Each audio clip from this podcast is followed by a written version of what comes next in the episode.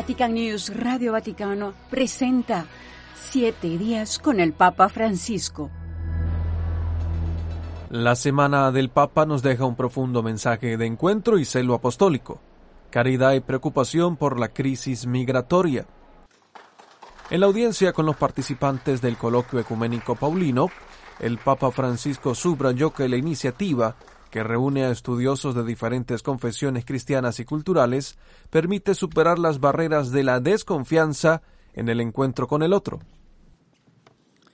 Si en el curso de la historia las divisiones han sido causa de sufrimiento, hoy debemos comprometernos a invertir el rumbo, avanzando por caminos de unidad y fraternidad, que comienzan precisamente rezando, estudiando y trabajando juntos. Durante la audiencia, los participantes en el Congreso Mundial de los Oblatos Benedictinos, el Santo Padre insta nuevamente a no encerrarse en el individualismo y en la indiferencia ante los necesitados y a no caer en la habladuría que ensucia a los demás.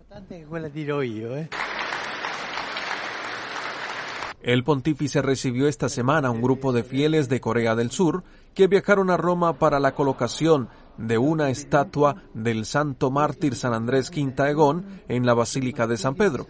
Francisco indicó su figura como un ejemplo a seguir por la Iglesia, a la que encomendó a los jóvenes con vista a la Jornada Mundial de la Juventud de Seúl. Gloria Patri et Filio et Spiritui Sancto. En el Ángelus del domingo pasado, Francisco recordó su viaje a la ciudad francesa de Marsella para participar en la conclusión de los encuentros mediterráneos una iniciativa centrada también en el fenómeno migratorio.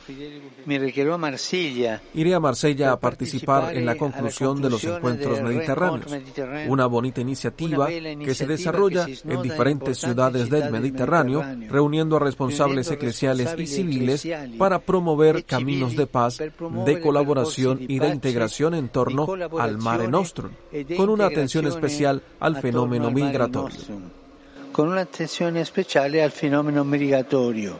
El Santo Padre se reunió también con los participantes en los encuentros promovidos por los rogacionistas del Corazón de Jesús y las Hermanas Hijas del Divino Celo.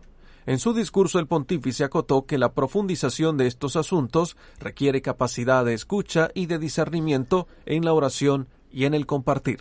Elaborando sui vostri cammini congregazionali alla luce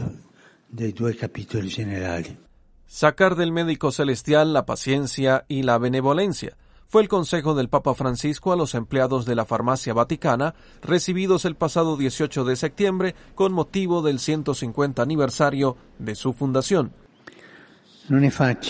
No es fácil para ustedes y no es fácil en general para los farmacéuticos, en quienes pienso en este momento y a quienes quisiera dedicar un pensamiento. A ellos acuden tantas personas, sobre todo ancianos, que a menudo, en el ritmo frenético de hoy, necesitan no solo un medicamento, sino también atención, una sonrisa, un oído, una palabra de consuelo. El testimonio de San Daniel Comboni, misionero en el continente africano, fue presentado por el Papa Francisco a los participantes en la audiencia general de esta semana. Queridos hermanos y hermanas, en nuestra catequesis de hoy nos acercamos a la figura de San Daniel Comboni, un misionero lleno de celo apostólico por el continente africano. Daniel fue un enamorado de Dios y deseaba llevar ese amor a todas las personas que encontraba en su camino.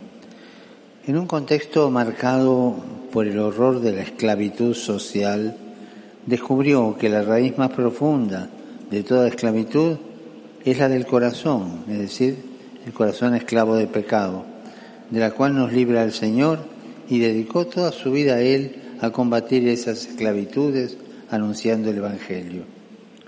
La experiencia del amor gratuito de Dios nos hace verdaderamente libres. Esta certeza llevó a Daniel Comboni a trabajar incansablemente para que los cristianos no sean solo espectadores, sino protagonistas de la acción evangelizadora de la Iglesia.